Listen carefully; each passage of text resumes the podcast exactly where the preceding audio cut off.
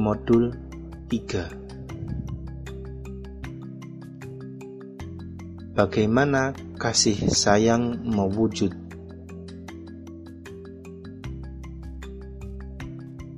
Seandainya Anda mempunyai adik kecil umur 4 tahun Sebagai kakak yang sayang dengan adiknya Tentu Anda tidak eman-eman membelikan apa yang diinginkan oleh adik Anda, bukan?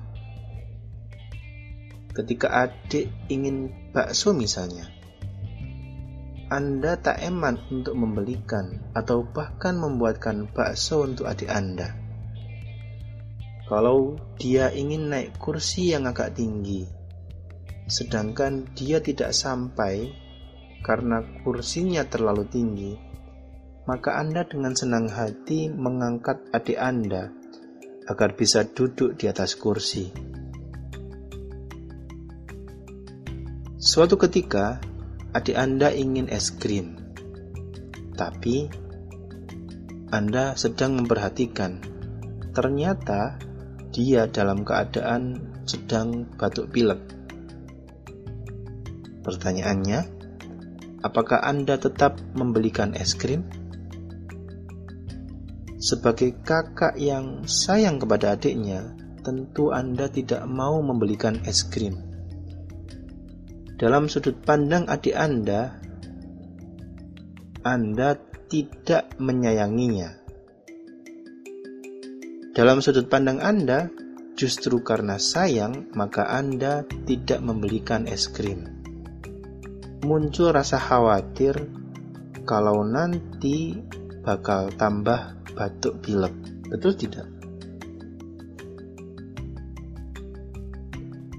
Kenapa Anda tidak membelikan es krim? Karena Anda sudah memiliki gambaran yang lebih besar. Anda melihat dari pengalaman hidup Anda dari kecil hingga umur 20-an. Ibarat film, durasi film kehidupan yang sudah Anda tonton sudah 20 tahun. Dalam 20 tahun itu, Anda sudah mengalami banyak fase. Salah satunya adalah setelah minum es, Anda jadi pilek dan batuk. Kenapa adik Anda tetap ingin es krim di saat dia sedang batuk dan pilek? Karena dia belum memiliki gambaran film kehidupan seperti yang telah Anda lewati sepanjang hidup Anda. Sebagai anak yang masih kecil umur 4 tahun, dia hanya ingin senang. Dia hanya mau merasakan enak tanpa peduli akibat dari keinginannya. Adik Anda belum memiliki pertimbangan sematang pertimbangan Anda.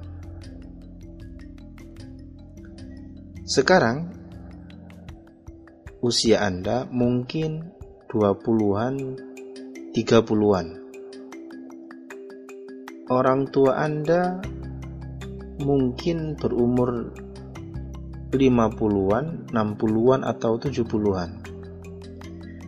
Ketika Anda menginginkan seorang gadis, ketika Anda menginginkan seorang gadis, Anda tunjukkan kepada orang tua Anda. Kemudian mereka menolak wanita pilihan Anda.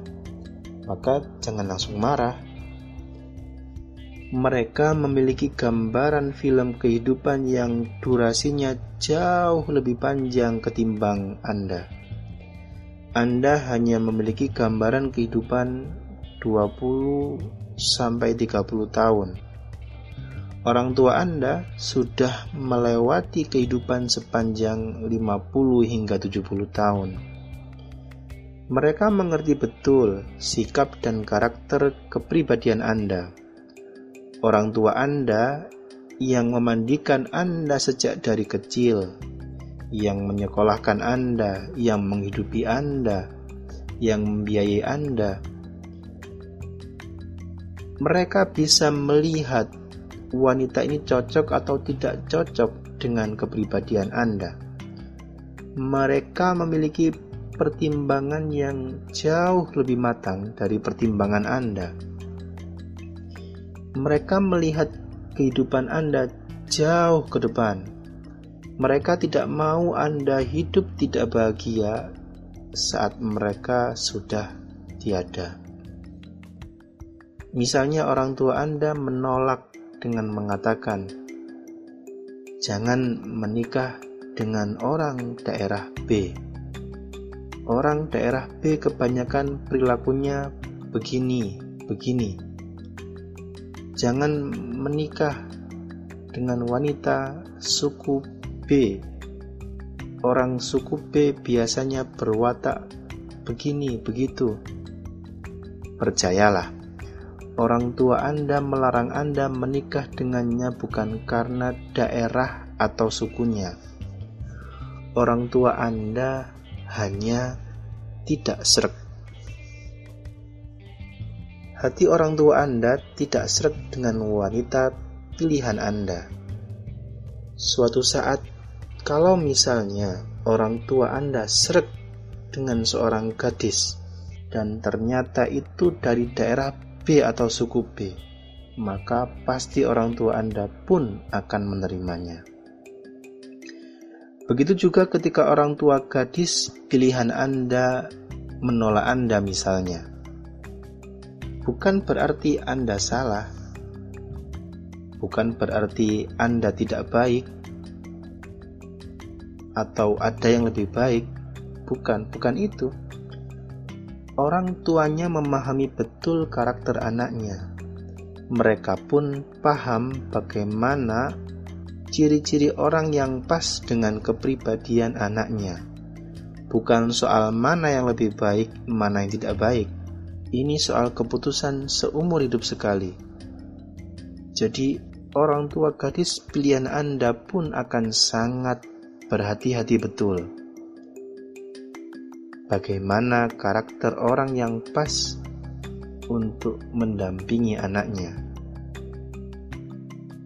Mereka akan melihat baik-baik bagaimana karakter orang yang cocok untuk mendampingi anaknya. Seperti yang sudah kita bahas sebelumnya, anda mempunyai kewajiban patuh pada orang yang membiayai kehidupan Anda sejak kecil hingga dewasa. Dia pun demikian, punya kewajiban patuh kepada kedua orang tuanya.